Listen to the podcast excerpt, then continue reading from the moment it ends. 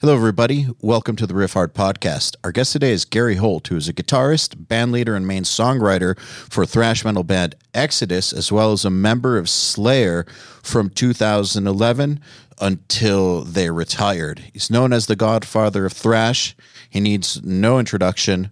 Let's do this. Gary Holt, welcome to the Riffhard podcast. How you doing, guys? Very good. Thanks for being here. Uh, my pleasure. All right, let's just get into it. I was actually just doing a podcast before this with Peter Tägtgren. We were talking about guitar tone in the hands, and he didn't know that we're about to talk to you. And when he was talking about guitar players that just have tone in the hands, he brought you up and Alexi up and said that you actually don't play with that much gain, but it sounds like you are because you're picking so fucking hard. So I'm wondering, A, is that true? That you don't use much gain? And B, do you think tone is more in the hands or in the gear? Um, first off, I'll just say thank you, Peter. He's one of my closest friends and uh, one of my musical heroes, and I'm super stoked that he's doing another Hypocrisy album finally. Um, yeah, and uh, tone, tone is a peculiar thing. I think it's every bit as much as in the hands and you know a combination of all the things technical the guitars and all that you know he's absolutely right that my tone is not as gainy as it sounds because whenever anybody else grabs my guitar it sounds like the gain has just been turned down like significantly. You know i play really hard i mash on the strings hard i play a little bit above the bridge you know because i want to get that deep mute you know and um and my action is ridiculously high usually on tour. You know it's like people look at my guitars and go holy shit. I'll look at my guitars when i come home from a tour. Like you know after you know like you know when you're really firing on all cylinders and your strength is at its peak you know i keep going to like when i was out with slayer i'd go to my guitar tech warren lee like give it another crank you know give it another crank. And i'll get home and pull the thing out. Like when my slayer gear returned to me and I pulled the guitar out for the first time several months later, you know, to restring and tune it up for Exodus. So I was like, holy shit, look at these strings. They're like a mile off the fretboard. But it allows me to dig in, you know, like, and I like to dig in and almost get under that string, you know. It works for me, you know, like Ola Englund did a review of one of my signatures and he was describing my tone and and he said it's like really gainy. And I, I wanted to hit him up and say it's not. You just got your action too low, bro.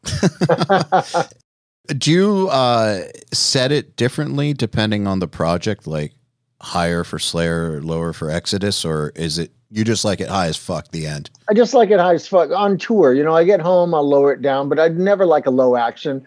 I don't like to hear the metallic rattle of the frets, you know?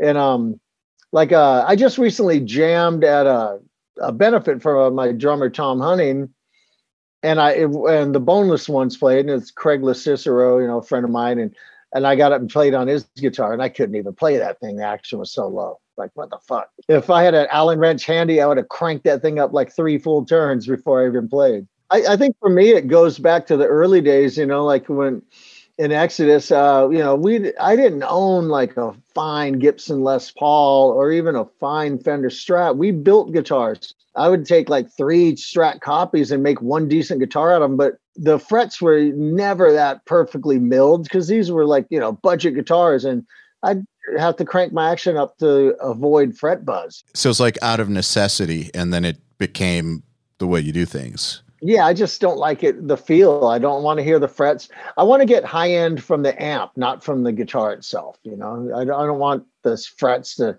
make things treblier than I want. You know, and like as far as the illusion of gain, most of that for me is based on like I'm always running some version of a parametric mid band in my rig. You know, whether it's actual parametric or one of a couple of signature pedals I have to dial in enough of that like wah pedal attack, you know, and uh, then tailor it to where it loses that wah sound, but it's still just hyper aggressive.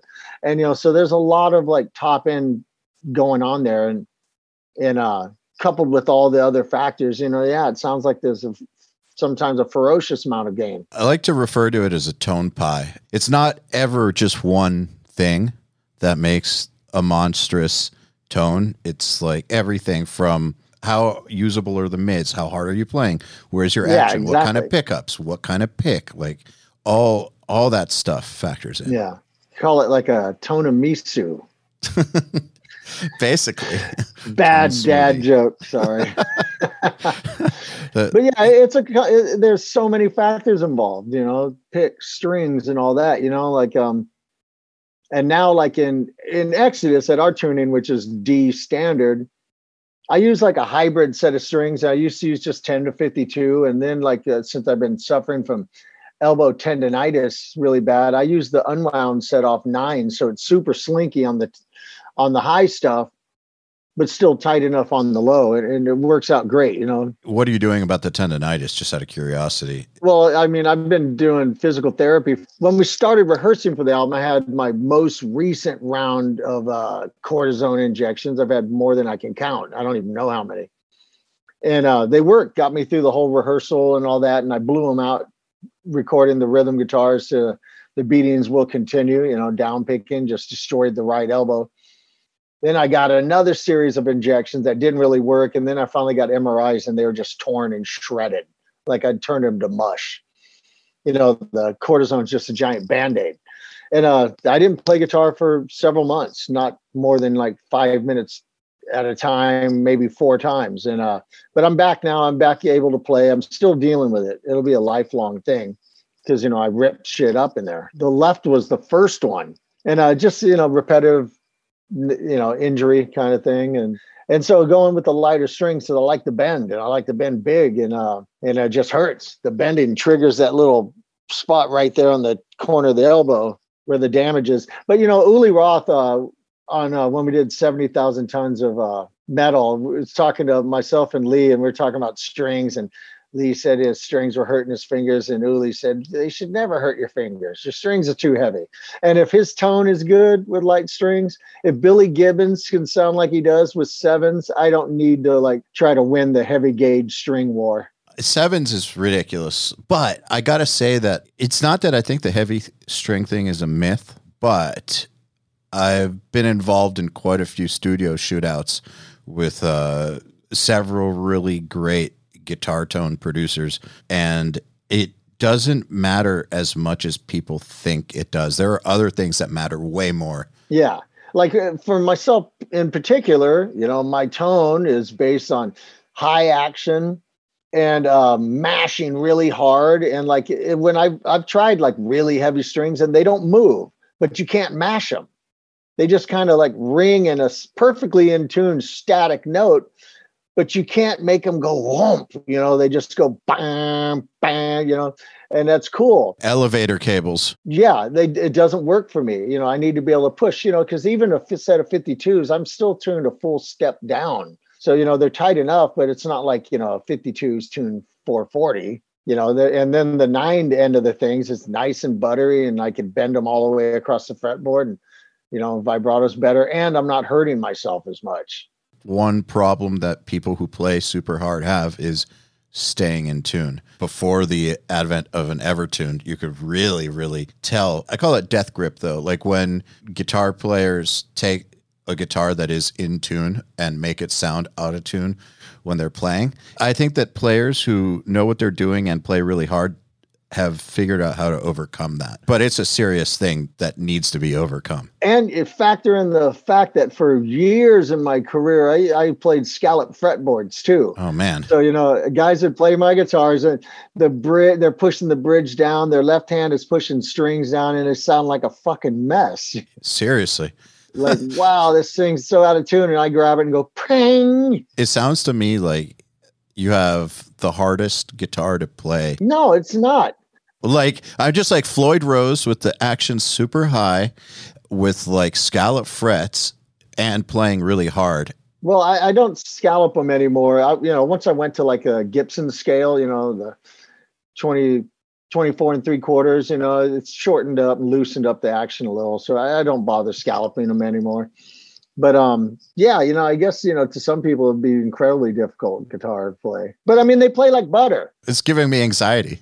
I mean, uh, guys will grab my guitar and they go, "Wow, what strings do you use?" And you know, there's something magical about it? It plays like butter. I said, "No, it's just really great fret jobs and just a good setup." You know, but um, You know, like it's not hard to play. To me, it's much harder playing someone else's guitar where the actions like strings are laying on the fret. Something you brought up earlier. I want to go back to that because just just kind of blew by it and it's really really interesting. You said that you guys built guitars. Yeah. You don't hear about that very often. Well, you know, I was a poor kid from the hood, you know, we didn't have a lot of money, you know, like and you know, I'd get it my first guitar I played and I played it everywhere. It's on the back of Bonded by Blood, it's the one guitar I wish I still owned, is my Hondo Strat. The Hondo, you know, it's as cheap as it made in the early 80s.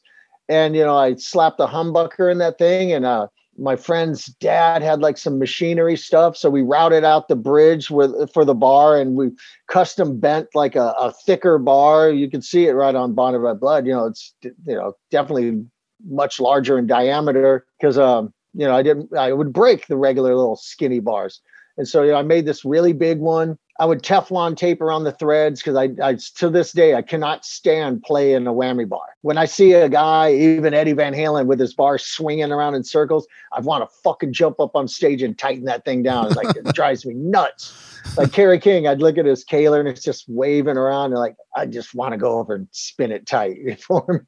like, you know, because I want to be able to just flick mine with my finger and it moves past the knobs. Mm-hmm.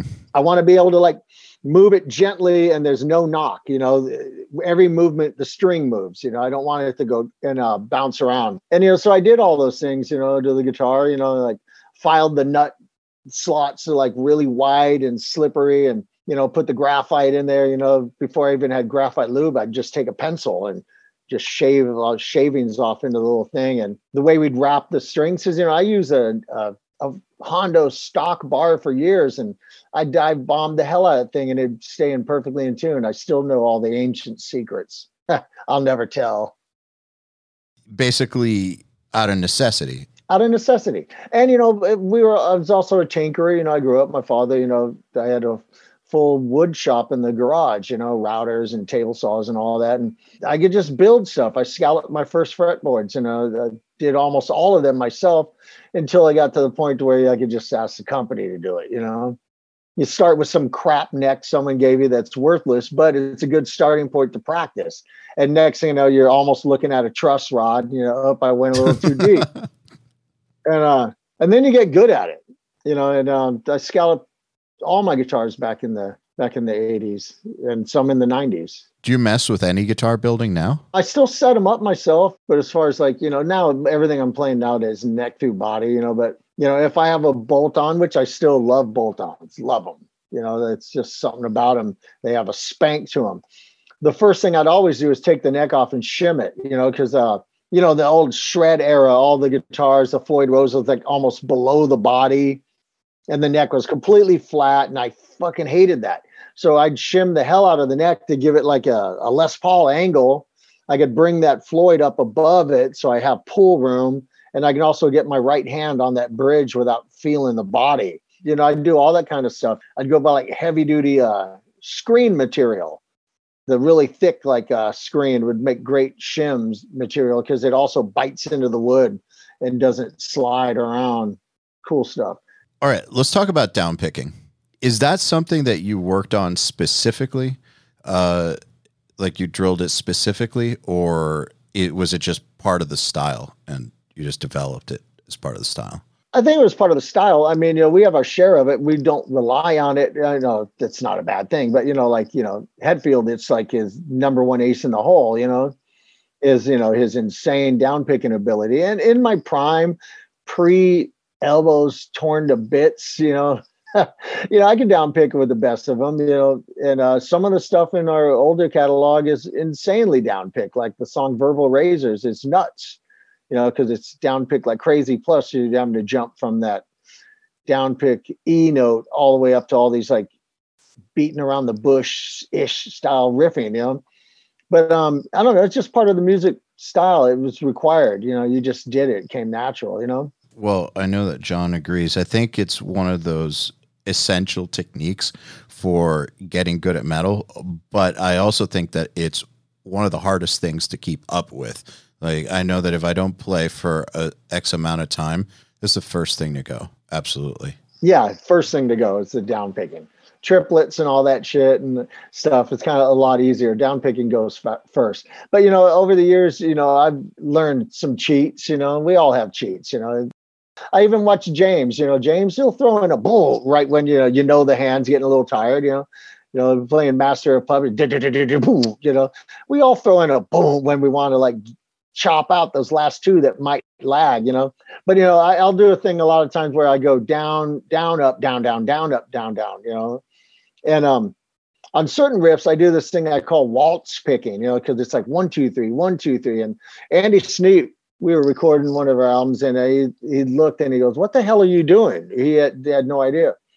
And I've been playing like that since you know I started, you know, on certain riffs, and uh, and he never caught it. And then he looked at it and he grabbed my guitar and he's like, I can't do that. Save my life.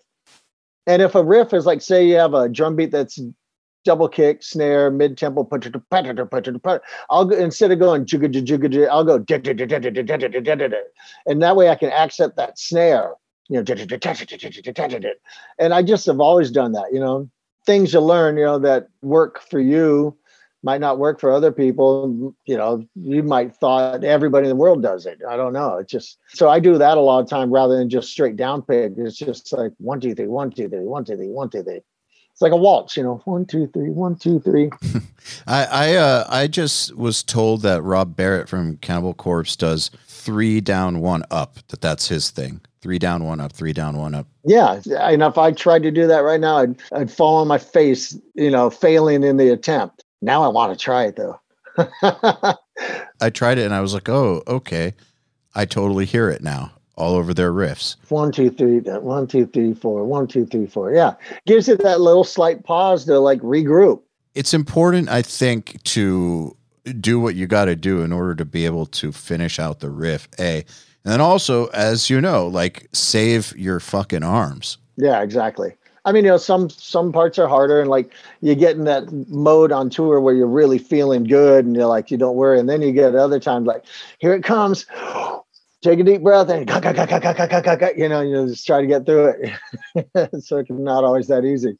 Do you find that it's just different days feel different, or is it one of those things where not as warmed up, or like have you figured out what causes it to be harder at some points than others? for me, in all things playing, it relates to sound. If my sound is really good and I'm fucking loving it and it's exactly how I want it to be on stage, I can play all my stuff without hesitation.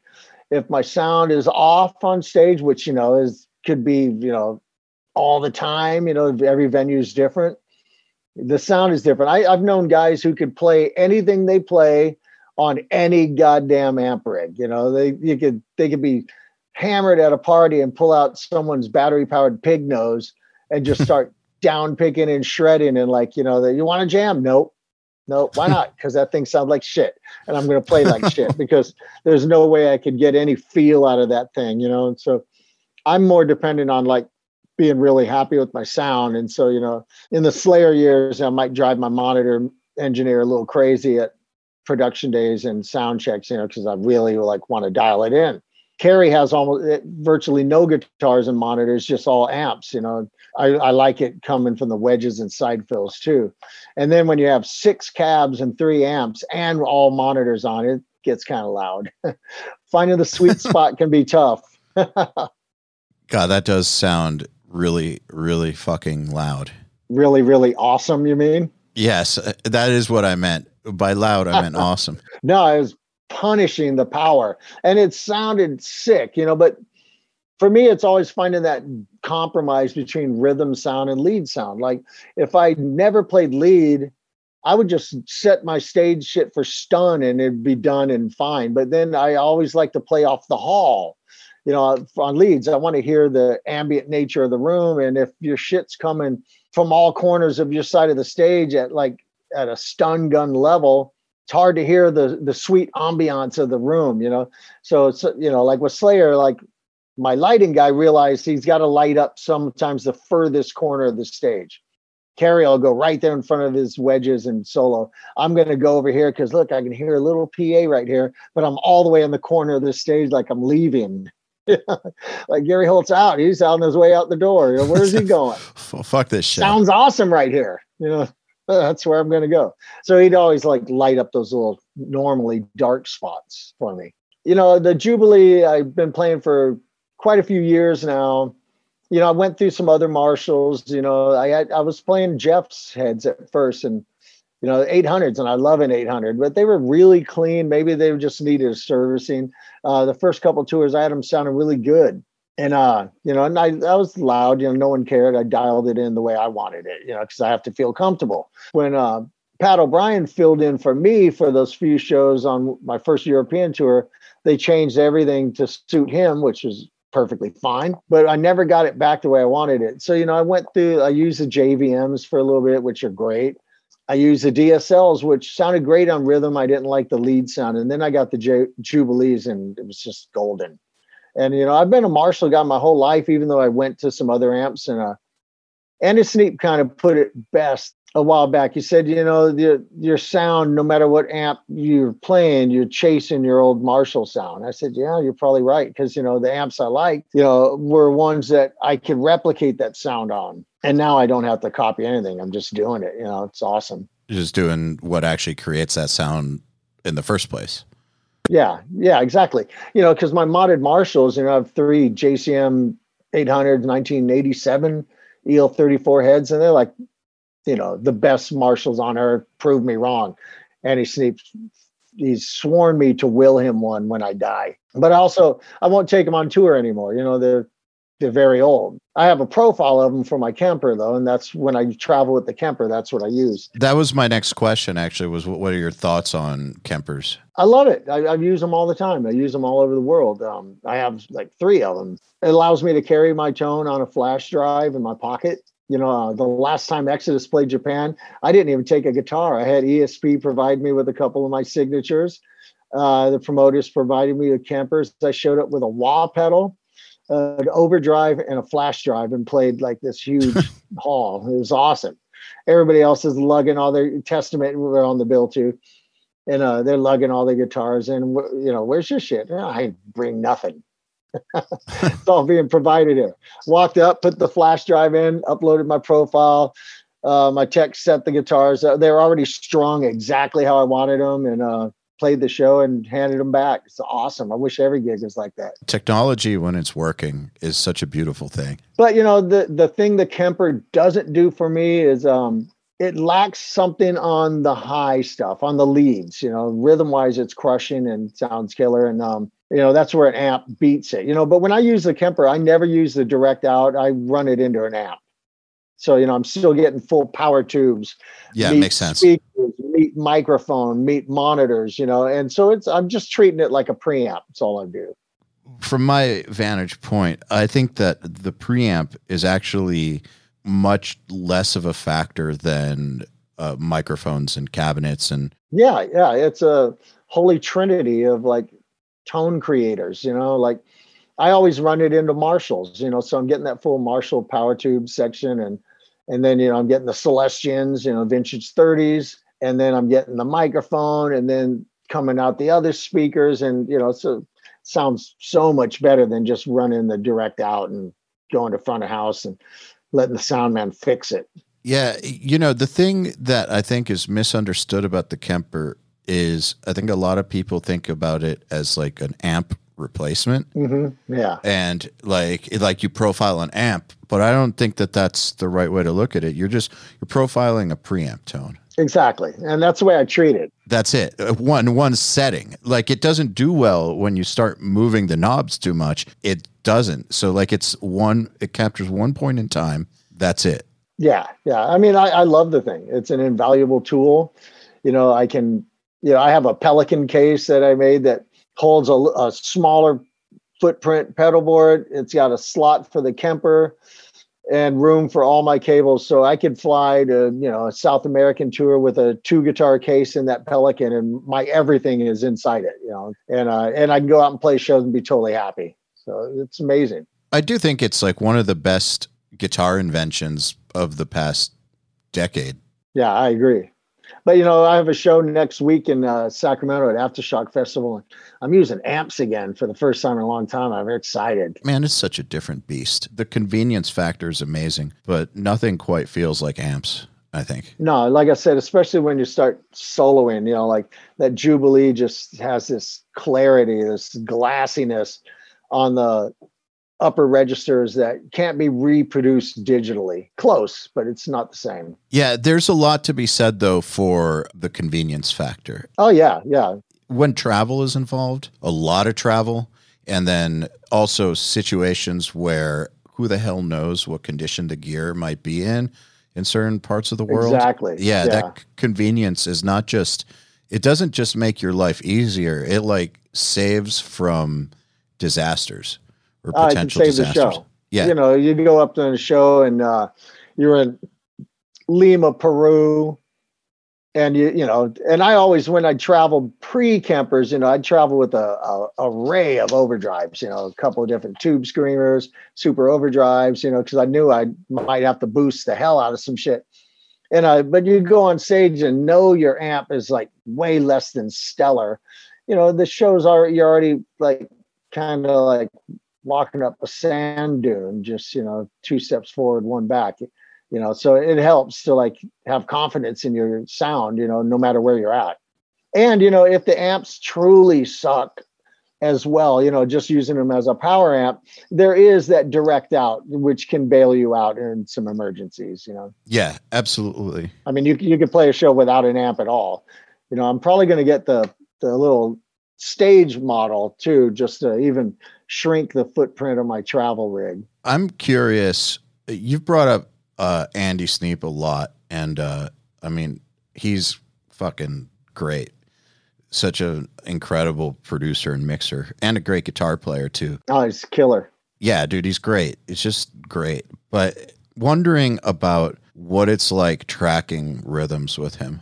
Awesome, And Andy's like one of my best friends walking this planet, you know, and um we see things eye to eye, we see the same things and we want the same things. And uh and he, you know, to this day, he'll still like um suggest things, but it's him thinking the way he normally would. And then you're like, ah, you're right. You know, like on the new album, you were, we were talking about gain. His first thought on the new album was like, uh, do you think the amps or the tone has too much gain? I said, fuck no, it doesn't. You know, you ain't reamping nothing of mine, son.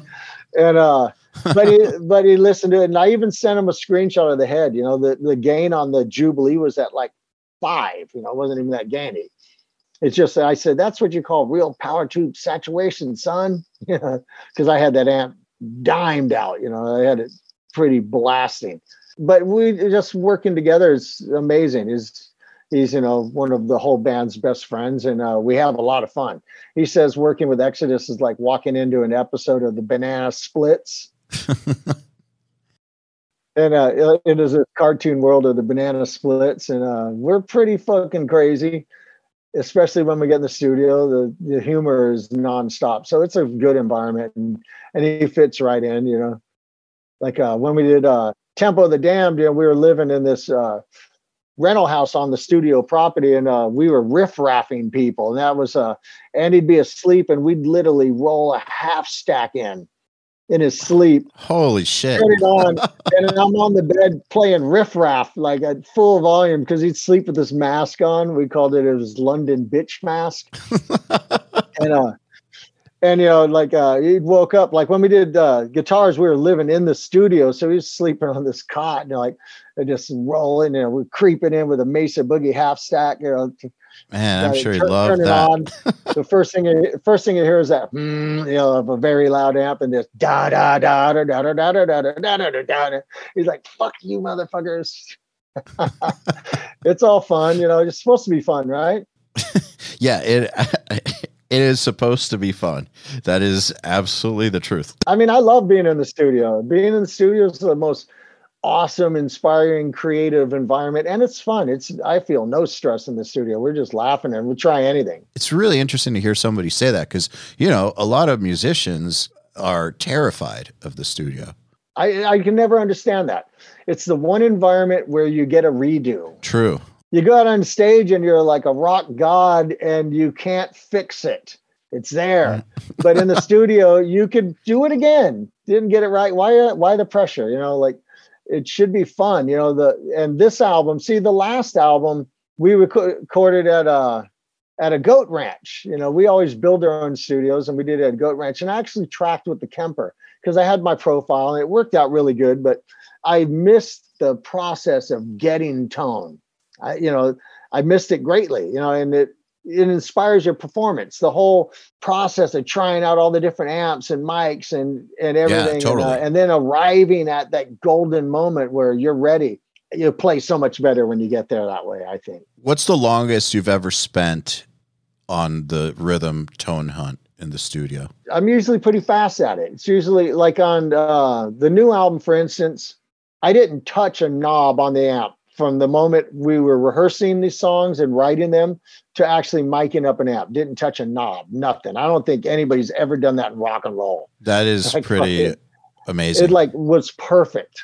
The Jubilee. All we did from then on out was microphones. We tried like a a hundred different mic combinations and stuff, but the amp was set the exact way I've been rehearsing, and it was just flawless, you know. But usually, you know, spend a couple days trying out different cabinets and different amps, different mics and shit like that. But you know, I get antsy. I want to start tracking. You know, when it's when I know when it's right, and I'm pretty competent in my tone to like you know, not need help to get there, and to have it pretty damn close before I ever even start. I like that you told him no reamping because reamping always loses something. Yeah, always. There's always just this little bit that's lost. Is there something that you just cannot recreate? And then also, I've just never understood this about metal production is uh, going on the tone hunt for several days.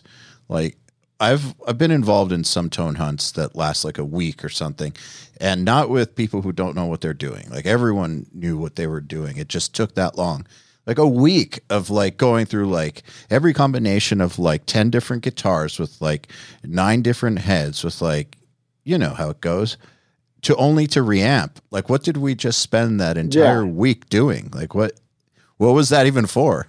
Could have grabbed your Peavey Decade practice amp and just threw a mic on it and scrap it later. You only want the DI, right? Yeah, yeah, I agree. You know, like every album we do, Andy will in the mixing stage will experiment. He, will go, man, I thought I'd try and reamp the one side guitar just to give it some difference. We listened, nah, I didn't play the riffs on that tone, so it doesn't work on that tone. And everybody wants to like try a hundred different guitars, you know. And I I've got a lot of guitars, and but the the one I go in prepared to record is always the one I use because my hand is comfortable on it at that moment. You know, like I could grab another guitar that's so almost identical, but I've been playing these riffs for three months now on this one guitar. This is what I'm using. Like on the new album, I did all my non whammy bar tracks on a 1983 Yamaha SBG 3000 that, that I bought online, which is one of the greatest guitars ever made. And I got one that's flawless. And you know, I'm not a fan of playing fixed bridge guitars all the time because my right hand is a Floyd Rose hand. But uh, that guitar I felt so comfortable and it rang and tuned like it did have a set of 56s on it. Just awesome guitar, sounded crushing, weighs like a thousand pounds. And uh, I walked in and that's what I'm using. You know, we recorded in the mountains, so we had to truck our gear three hours. So I, I didn't have the luxury of bringing 20 guitars. I brought like four you know, I narrowed it down and that's what I brought. But if you're comfortable with it, that's the most important factor, I think. If you're comfortable with it and it's not doesn't sound like shit. Well, you know, yeah, of course, of course. I'm comfortable with it with these, you know, ancient invader pickups or some muddy sounding shit, you know, well then something has to be done. You're absolutely right. This thing sounded like gold. And then I used a couple of my ESPs for for other stuff and uh it was perfectly happy well i've i've been in the studio where like there's a guitar that's a good guitar you know let's just say like not shitty definitely not shitty like a good guitar with good pickups let's just call it a b plus guitar but the guitar player is comfortable with that as opposed yeah. to we've got some a plus guitars laying around with like everything is amazing about them, still the B plus guitar is going to sound better if the guitar player is more comfortable with it. Absolutely, absolutely. I mean, I've gone into albums with that like triple A plus guitar that I wanted to use and I'm comfortable with it, but for some reason at that moment in time, it was just not ringing in tune enough. You know, like intonations wobbly and you're fucking with it for hours and hours and hours. And it just like that low E just wants to like go sharp and then you cheat the tuning to like accomplish that and then other chords are just not happening and and uh you just you know i end up wasting a bunch of time and like fuck it now go and play this like guitar worth a quarter what that one's worth and it just works out better yeah you know within reason obviously it's not going to work with a total piece of shit. But within reason, I definitely, I don't know. I think, man, what your hands and your brain and your ears can do the best work with is what you should use. Yeah. And, you know, you don't always listen to producers anyway. They don't always know what they're talking about. Some other producer I won't name played me a couple of different tracks by two different artists once, and he complained about the one guitar player that he de- insisted on using his Marshall rig and he didn't like it, but it made him happy. And I listened to it and the tone was godly. And then he played the one that he liked, which sounded like 5 million cookie cutter 5150 guitar tones. You couldn't pick it out of a out of a lineup of a thousand different albums. And this other dude's guitar tone was sick. And I just like, this guy didn't know what he's talking about. The hell? You're, you're, you're complaining about that great guitar tone? And you're loving this like way underdriven generic tone. I don't get it sometimes. I think that what that is, because I've thought about that too, is there's some metal producer mixers. They're not trying to make art. They're like doing a puzzle with numbers. And they're picking the guitar tone for the guy and they're like they're doing it exactly the way they do every record.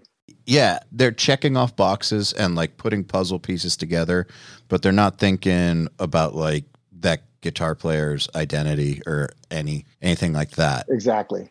A producer can only work with what you're giving him, right? So, yeah, so if the band doesn't have an identity or a direction, they're still kind of copying other people and haven't figured it out, like what what do you really expect out of the producer? They're just going to they're going to try to do the best job they can with that, but like if you've got an artist that is who they are it's a whole different situation. Yeah. And, you know, like myself working with Andy, you know, we'll try anything in the studio and they're all the kind of things I've been doing my whole life, you know, like, you know, like when we did Exhibit A, you know, I was using the Peavey Triple X, which is a great amp. I love it, but it needs mid-range help. I don't like its actual mids in the amp. And that's when I like grabbed this uh, PreSonus three-band parametric I had and threw it in and just ran everything flat except for that mid band, and that's when like, whoa, that amp just came alive, just fucking grinding now. But Andy was always down for any of that. We'll plug anything in, big muff into a big muff, you know? whatever works, you know. If the end result sounds great, we don't care how much shit in there or how high the That's great. ceiling is, you know. Just out of curiosity, with the parametric, was that through the effects loop or in front or? No, I run them. I run it on in front of the input. Nice. EQing the DI basically. Yeah, I'm just it's slapping the input gain stage silly. You know, that's what I've always done. You know, like and on the new album, we actually went really old school. Like uh, Lee and I got online and we started buying uh, vintage BBE sonic maximizers on oh my eBay. God.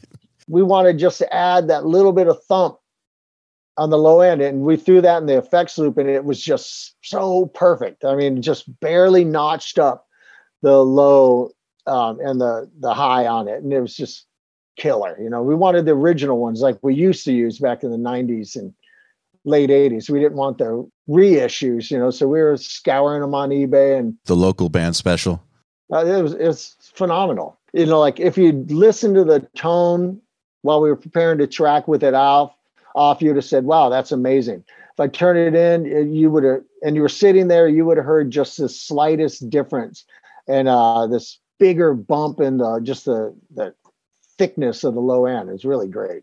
BBE is interesting because it's one of those pieces of gear that uh, got totally abused and misused. I think so. Yeah. Yeah, yeah. It got a bad name because a lot of people didn't know how to use it and just created the worst guitar tones on the on the planet. Yeah, I think so. But there's a lot of gear like that that you know somebody who knows what they're doing uses and then a bunch of people who don't know what they're using use and it like gets associated with the people who don't know what they're doing for some weird reason. Yeah, I think people were like, you know, they were just cranking those levels on shit and like just to this muddy low end. And like I said, on ours, it, it was like maybe two clicks past, you know, unity gain. And it was just awesome. On the new album, you know, I, I ran all kinds of extra gain stages. You know, it's a stock Jubilee, you know, you know, it's not by nature gainy enough for this stuff. So I ran I went really old school in my overdrive choice. I used a Boss Super overdrive with the level on 10 and the drive off just to like crunch up the front end. And then I ran it into my Protones uh, signature mid boost, which is just a mid parametric. Ran that into a noise suppressor, a Boss, you know, and into the input with a little bit of that BB in the in the gate in the effects loop. I mean, and it was just savage totally crushing. When, uh, like, when in the timeline, it, it sounds like you were always fucking with gear, like, like you said, like you're building gear. But when in the timeline did you start to fuck with like the pedals and heads and the order of pedals and what you put before the amp? Like, when, when did that start happening? Uh, forever. Yeah, like we we're always tinkerers. I remember once having like all three of my Marshall stacks at an old Exodus rehearsal being slaved, and the actual tone was coming out of my baby Marshall head. You know, the little mini stacks they had. Mm-hmm. And uh, I was going out of that, and I was coming out of its headphone out into a splitter into the low inputs of the heads, and it was crushing.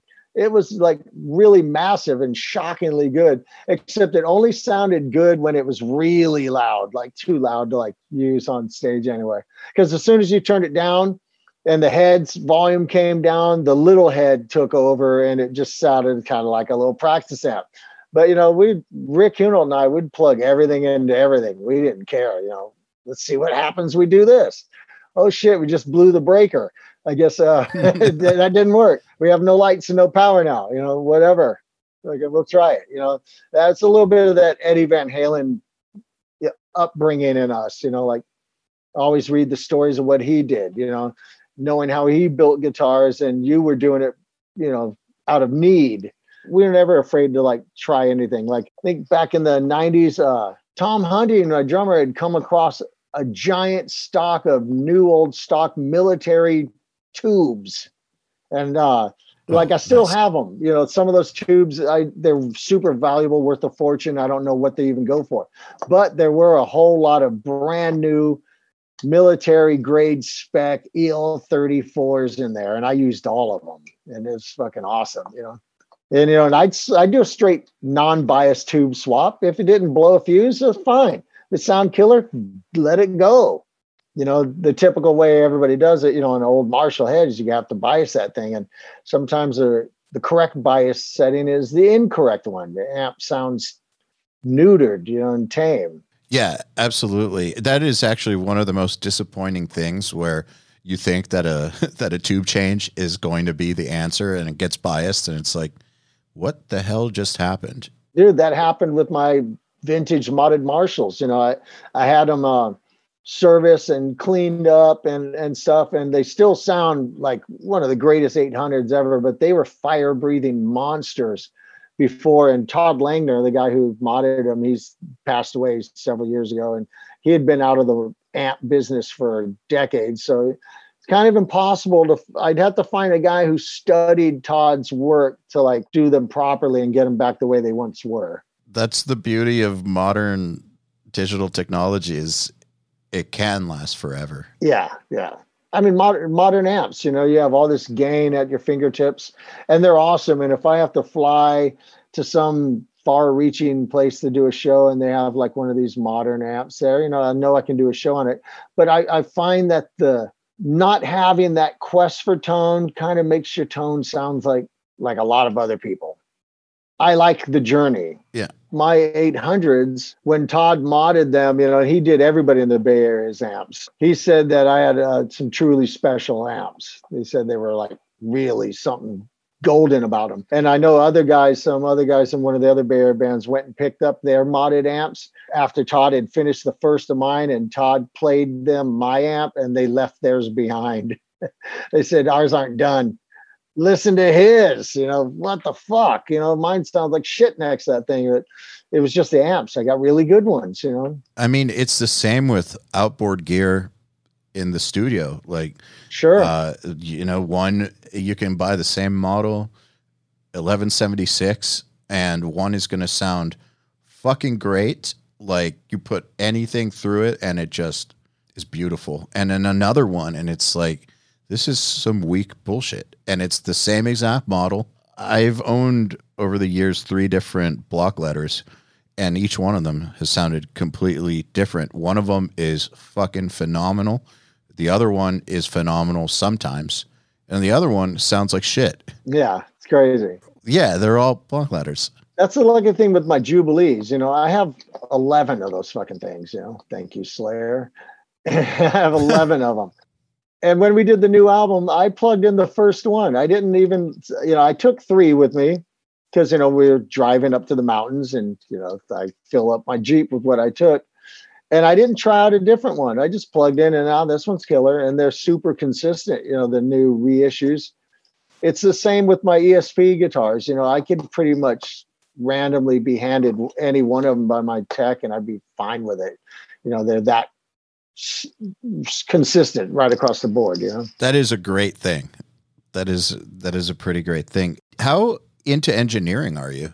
Um, I used to be a lot more into it. You know, um, uh, I'm in the process of building my first home studio. You know, um, I my property I have it used to be a wine cellar. Basically, if you think of a Bilbo Baggins home, that's what I have. it, It's built under the ground. It's a giant round thing with these wooden doors. It's a hobbit home. I need to do some soundproofing because it's basically made out of a giant steel silo.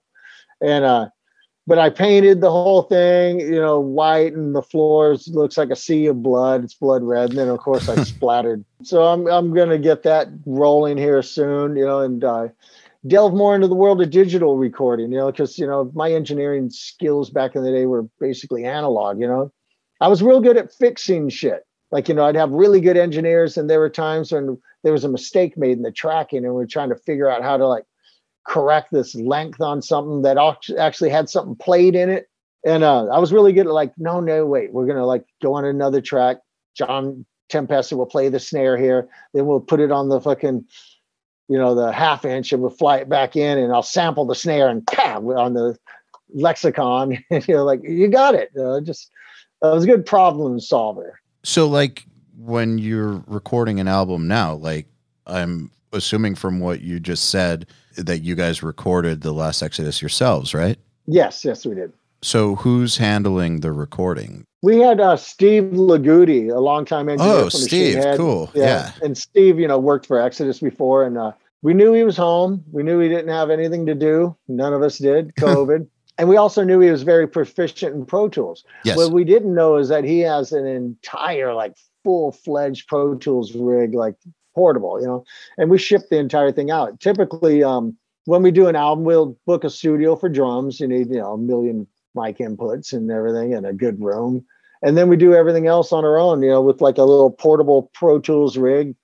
You have the ability to track two tracks at a time, and that's it. And uh, this time we we could we had three studios set up, a pre-production drum kit mic'd up, and then the real one, and we had all the inputs we could ever want, so I could record all the mics I wanted at one time, and it was awesome. And Steve did a killer job, you know. And w- there were times when we had some issues on one song, and we are sitting there butting heads over how to fix it. And I think I was right again.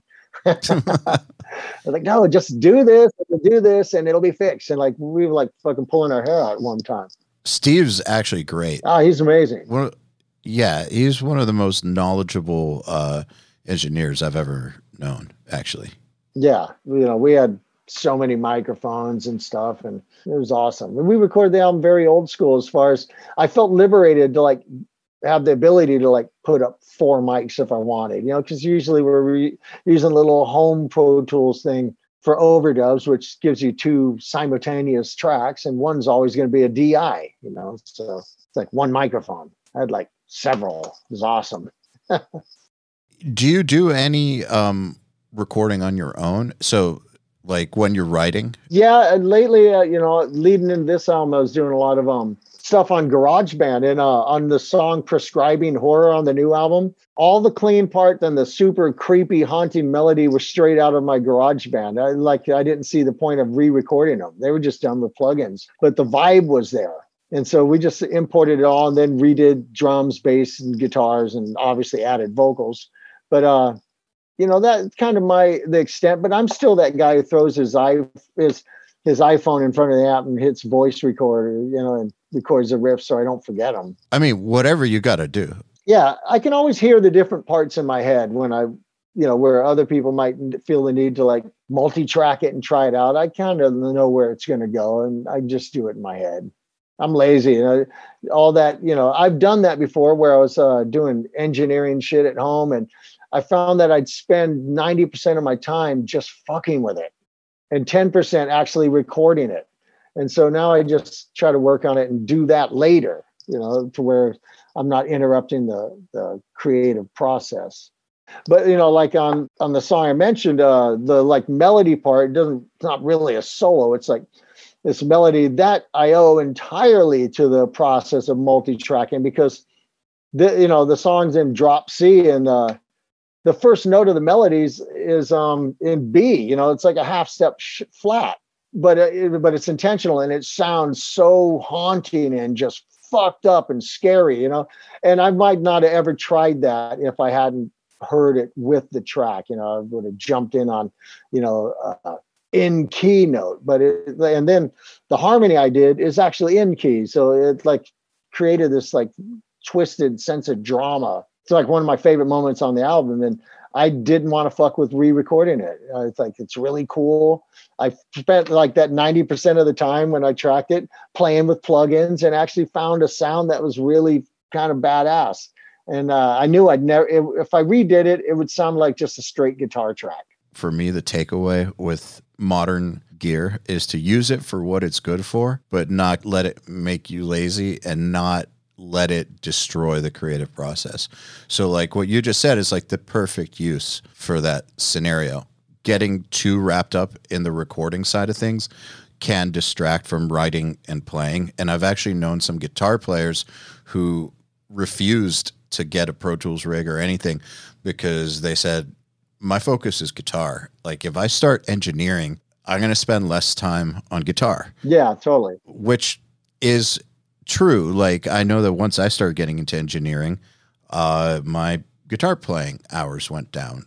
I mean, you only have so many hours in a day in a lifetime, so got to decide what you're going to spend them on. Yeah, I mean, there were times back in the '90s, uh, you know, when I just had my four-track cassette recorder, right, and I had the one track, you know, as a dedicated MIDI sync track to my drum machine and my little Alesis SR16. And I would do an entire song, drums programmed perfectly, everything. And like, and it ended up exactly that way on the album.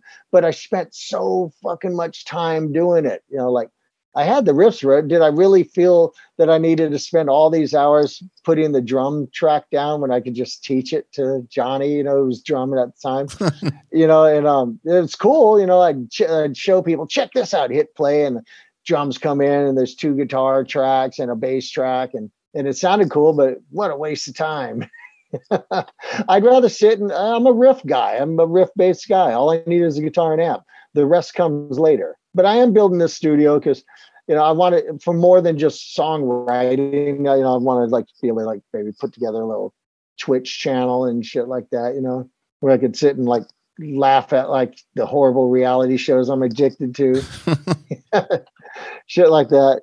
I'm curious what your opinion is on this because, you know, your career has been so long, but I've thought for a while that the definition of being a professional musician has changed some in the like it's almost like being a professional musician now means you know the music part of course but also means having like some doesn't have to be like andy sneap level but some level of recording ability and then some level of like video ability i think so totally so you see that i think so well you look on um I'll look on my Instagram and every guitar player I know is sitting there recording tracks at home. And uh, and you know like I do it a little, but I just find it slows me down a lot. But you know, I think you kind of need that ability now. You know, like especially if you're young and starting out and you get a record deal. You know, you're going to save a whole lot of money being able to track most of the album yourself. You know, like everybody seems to do now. If you were starting out now, would you go that way? Yeah, you get a small album budget, and uh, and you could go buy a you know an interface and record all the guitars and vocals and shit in your bedroom, and uh, keep the money. You know, rather than like get some small record deal and you have to go buy studio time for you know three or four weeks or whatever. I think I honestly think it's great. The more that bands can do for themselves, an artist can do for themselves, the better. I mean, why not? Yeah, totally. I mean, my, I'm fortunate that like Jack, my bass player, is like a super confident engineer and he's really, really into his Pro Tools stuff. And he engineered the last album, mm-hmm. and we, we wanted to free him up on this one and you know just work on the bass, and that's why I brought in Steve. But um, you know, I'm I'm going to delve more into it. I have all the gear. I just you know in the past, I was like, oh, the GarageBand works great. I'm perfectly fine with it. It does work great and when when I was working with GarageBand, I was just going guitar right into the mic input of my fucking laptop. No interface at wow. all. Wow. Holy shit. and I'd tell people that and I'd show them and I'd say, dude, I got zero latency, not one bit. And I had a plug-in that Andy Sneap created for Toontracks based on my own guitar tone anyway.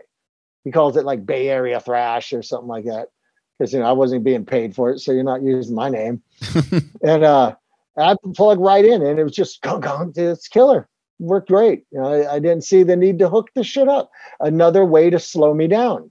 That's extreme efficiency. Dude, I had the little mini mini plug to a little quarter inch, and I just plug go to guitar right in, and and lo and behold, it worked, and it worked. It works amazing, and there's no latency at all. The latency is what makes it so hard to play through these things. Yeah, yeah, and I didn't have any, so why fuck with it? It makes sense. And the thing is, I'm sure that some engineer types listening to this are gonna be like, what the fuck?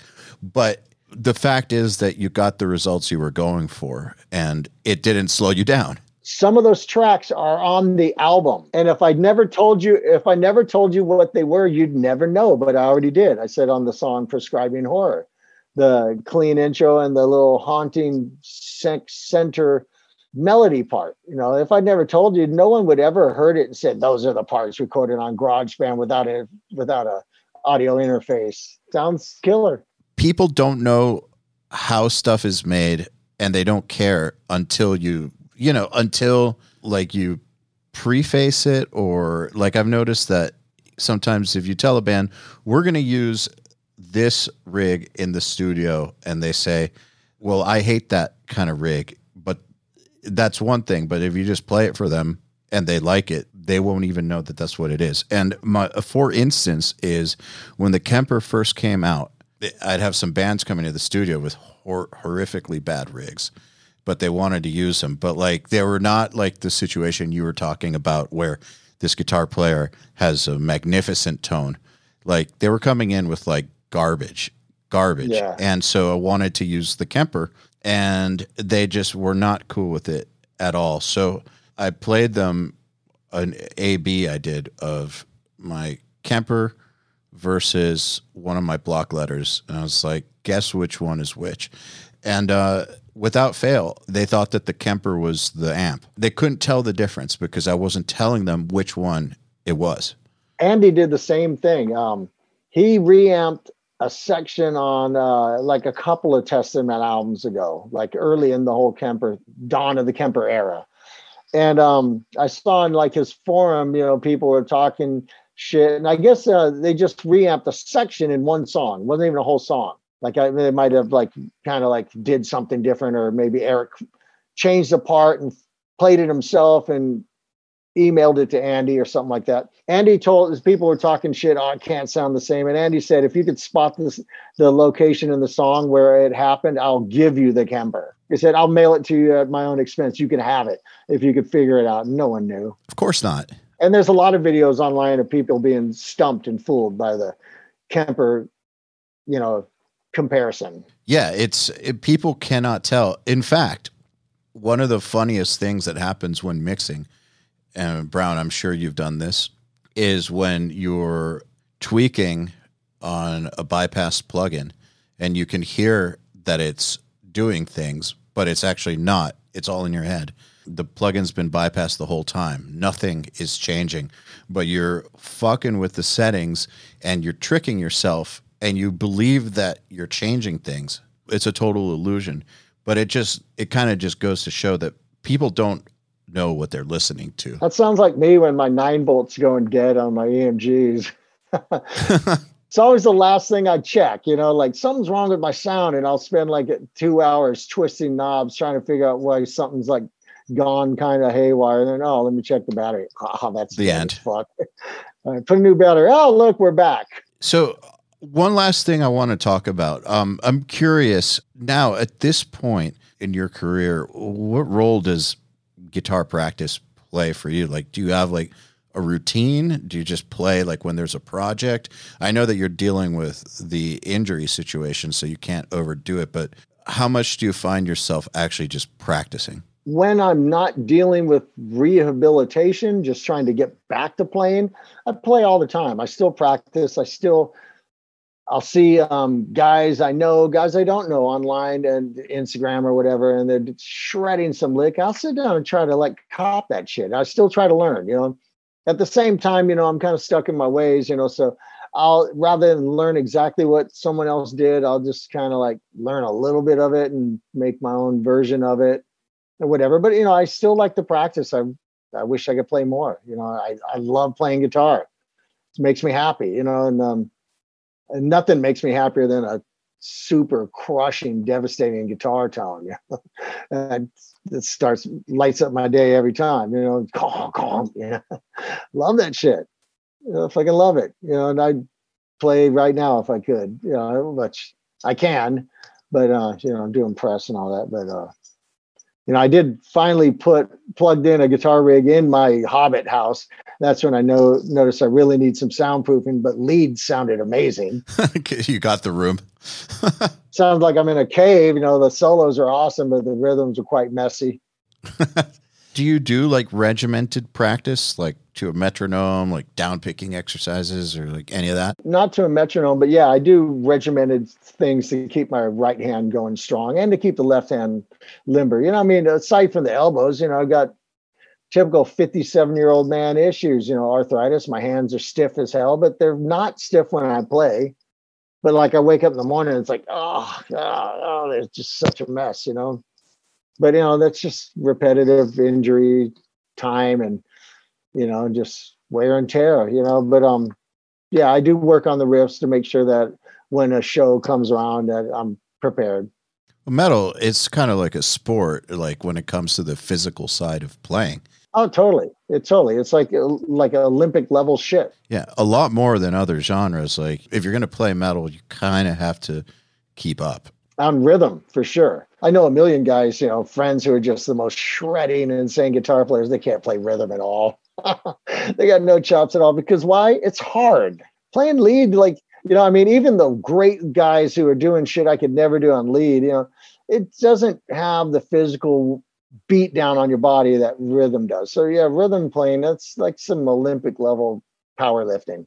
I, I agree. Also, the rhythm playing, I mean, that's what you're doing. Even if you're the lead guitar player, you're doing the rhythm stuff for 90% of the song. More than that, usually, like 95. Yet some guys are only concentrating on that little 5% when they're going, you know. Like, I, would rather like play the other bulk of the song well. I mean, the solo matters, of course, but like, yeah, not at the expense of the other 95% of the song. No, not at all. I mean, you know, you should always be a good rhythm guitar player, some better than others, but there's no excuse to look like a guy who's ignored it his whole life. You know, if you're going to play metal and and you've never put in any effort in that, you're playing the wrong music. I agree. I, I I think that if you focus on rhythm, your lead playing will get better. Yeah, I mean, my lead playing is very rhythmic anyway. You know, I, I, play a lot of the riffs like I was bashing out a riff. You know, I mean, in lead wise, you know, I know like six licks. You know, just playing real fast, and I'm pretty good at the ones I know. But I I don't have a massive arsenal of uh, you know, lead chops. I'm good at the ones I do and get the solos out of the way. All right, good. That's done. Back to the riff. You know, that's where I like to live anyway. It's more fun. Way more fun. Come on. Yeah, seriously. Do you quad or double riffs? I used to do four tracks back in the day. I only do two, left and right. Doesn't need any more than that. And you start like adding extra layers on. It also softens your pick attack. Yep. And uh, you lose some of that grind and that aggressive nature that comes with having the same amount of tracks as the actual guitar players are going to play it. It has a very different kind of sound. Like I get it. Like there's some stuff where it makes sense. Definitely for more like rock oriented stuff or chordy kind of stuff. But the more precise, the more riffy Yeah, something gets, I think you start the more you add, the more you're actually taking away. totally. I mean, the furthest I'll go now, and like I said, in uh, from Bonded by Blood up to Impact is Imminent, everything was four tracks of rhythms. Now I might add a third track on like a chorus or something if I wanted to jump out a little bit more and be a little bit bigger. But even that's rare. I only do it occasionally on a couple of spots or maybe just a second of some chord that I want to be a little bit have a little more impact, you know. But um, that's about it. I, I don't I don't think it's needed. You know, just two guitars. Also, two guitars and a great mixer goes a long way.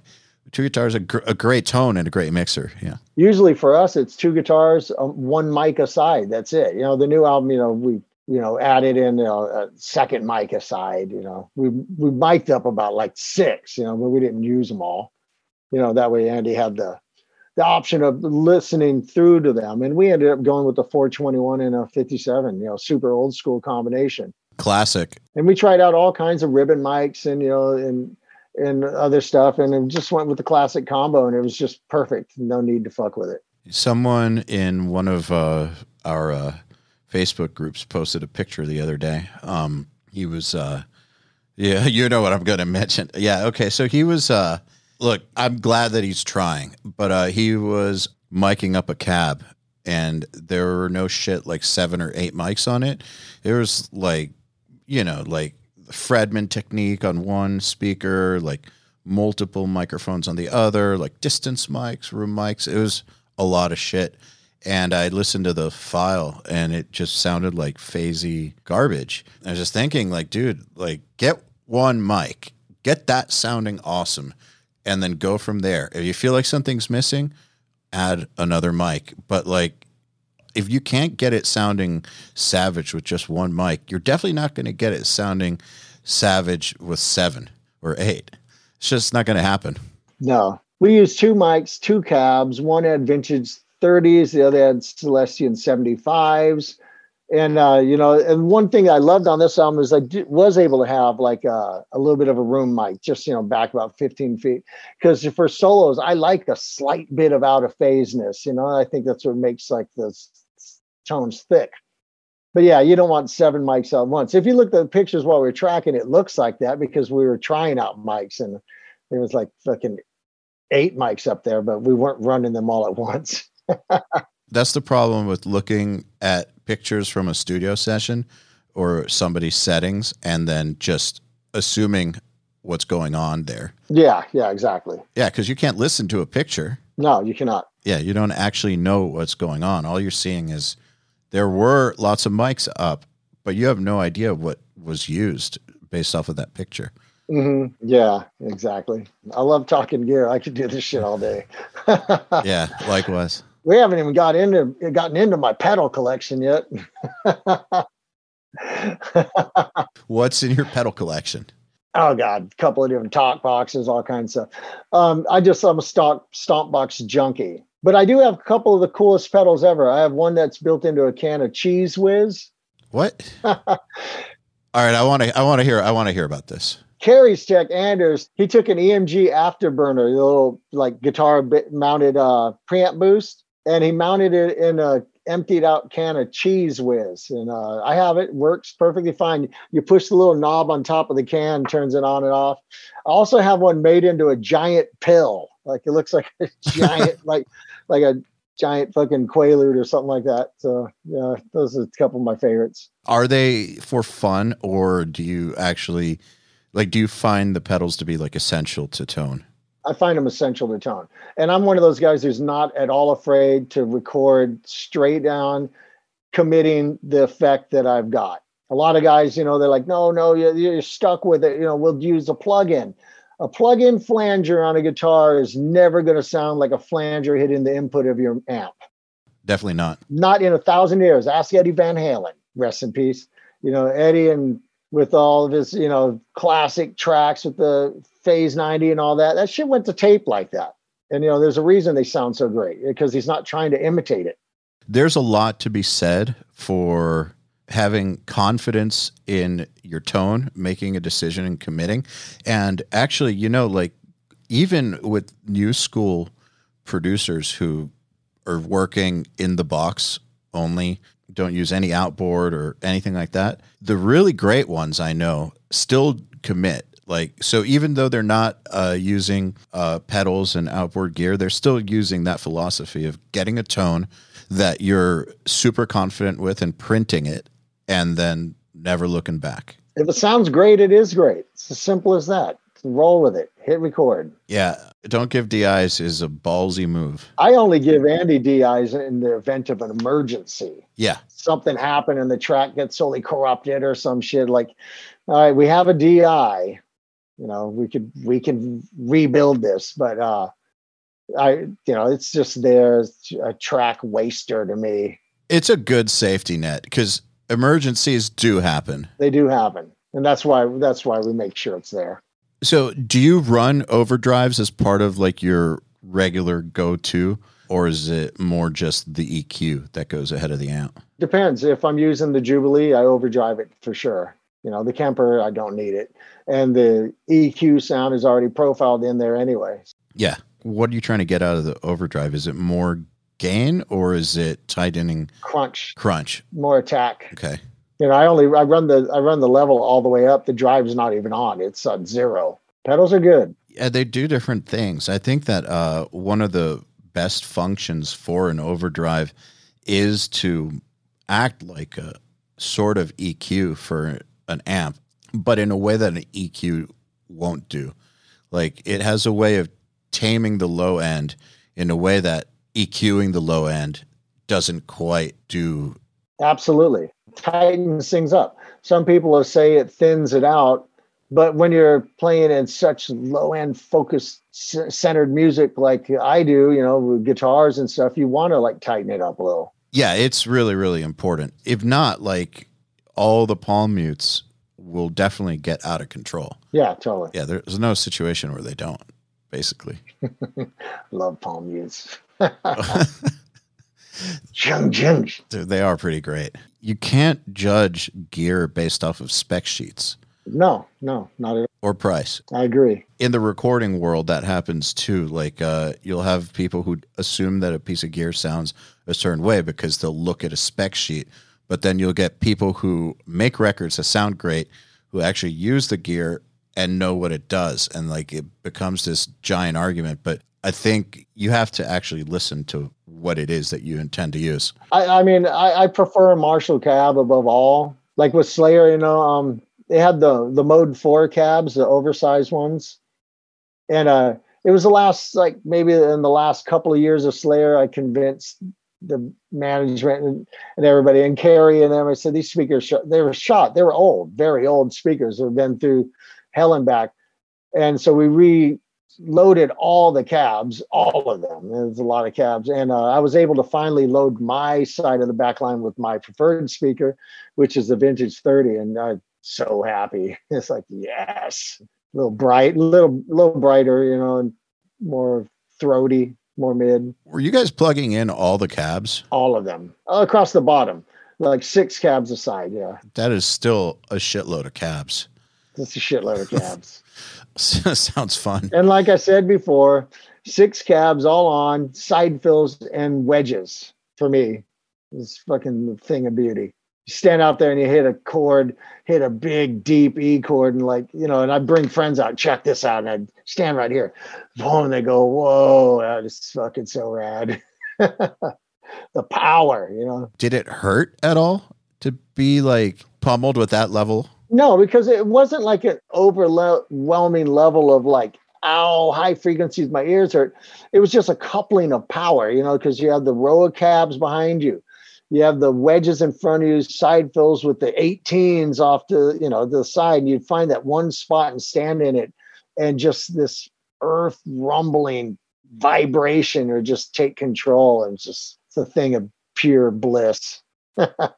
That's why I like it, you know. But then, like I said before, when I was play solos, I want to get out of that submerging, and I want to go over here and hear a little hall, and and I'm like, why can't I hear it? You know, well, because you're fucking in a quicksand of heavy. you're stuck in it. You're trying to get out, dude. You're failing. So you don't use in ears? No, I do not. Do you just dislike them, or like you found that what you're describing now is what works best for you? You know, I tried them for like one show with Slayer. I took them out third songs. Uh, you know, no one else, and Paul uses them, no one else does. Uh, the fact that I like to find sweet spots on the stage and I play better in ear, the sound goes with you everywhere. If your yep. sound is perfect, that's awesome. Your sound goes to the shitty spots of the stages. I, but you can no longer run away from your on stage sound to find that little bit of the hall or things like that. You know, I mean, I know guys who love him, like you know, Zakk Wylde loves him now, you know, but you know, guys like him, they've worked really hard at getting it right, and their monitor engineers putting some hall in there, you know, so that it's not so dry and transistory. I feel like with in ears too, you're missing a lot of the sensations that you're that you're used to on stage, like the vibrations. Yeah, totally. And you know, I know like Hammett, you know, he uses in ears and he says his ears ring hard, you know, because just because you got a little speaker stuck inside your head doesn't mean you have them don't have them too loud sometimes. It's dangerous either way. If you play rock or metal, you're gonna fuck up your hearing. you're playing with fire. Huh? Yeah. What'd you say? yeah. I have a hearing aid. I married her. Fucking, I'm pretty deaf nowadays. Uh, the high frequencies, which are the ones my wife occupies.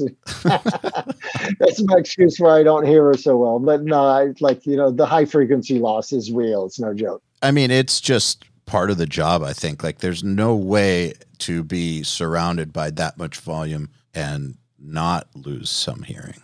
I think what saved me over the years is like I haven't used a top cab for decades. I, I hate the ones up by your head, which would blast right at your ears yeah. anyway. I, I need to hear the low end coming coupled from the stage down by my ass and not up in my face, you know.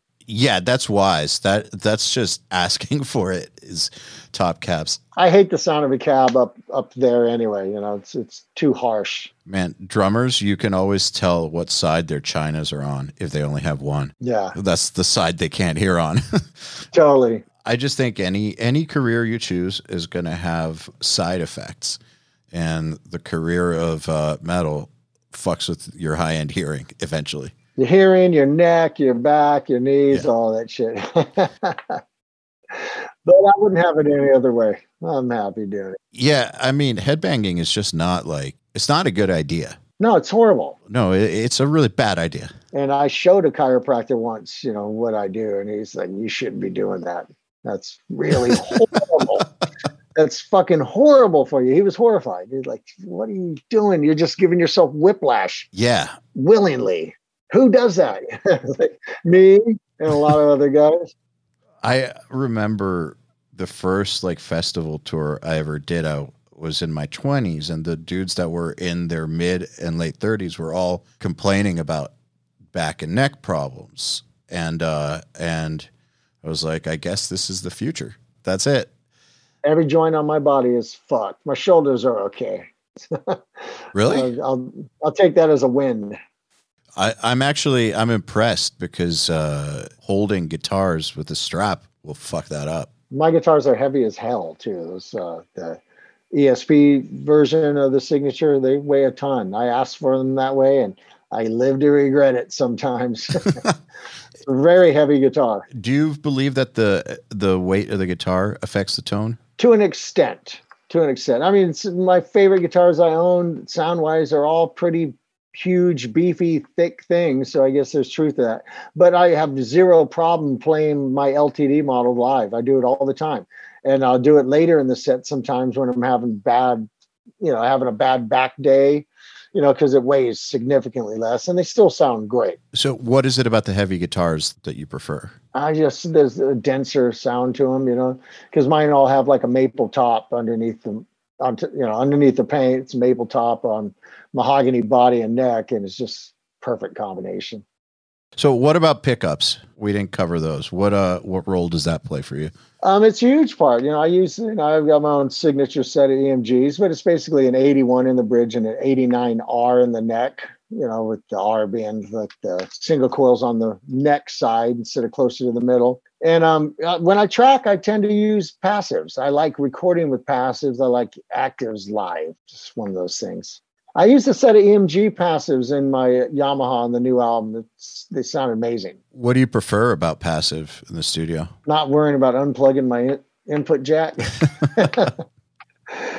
I don't know. There's just something a little more rock about them, you know, especially on the lead side of things, you know, a little more of a classic hard rock sound. Passives now, like, man, there's some amazingly powerful passive pickups now. Yeah, crazy. Yeah, it didn't you know, maybe there was a point in time where that didn't exist, but now there's most definitely some pretty intense sounding passives out there. Totally. I agree. It's been a pleasure, man. Thank you for taking the time. No problem. And I hope to see you guys sometime soon. Good luck with the rest of uh, press and uh, the record. All right, guys. You take care.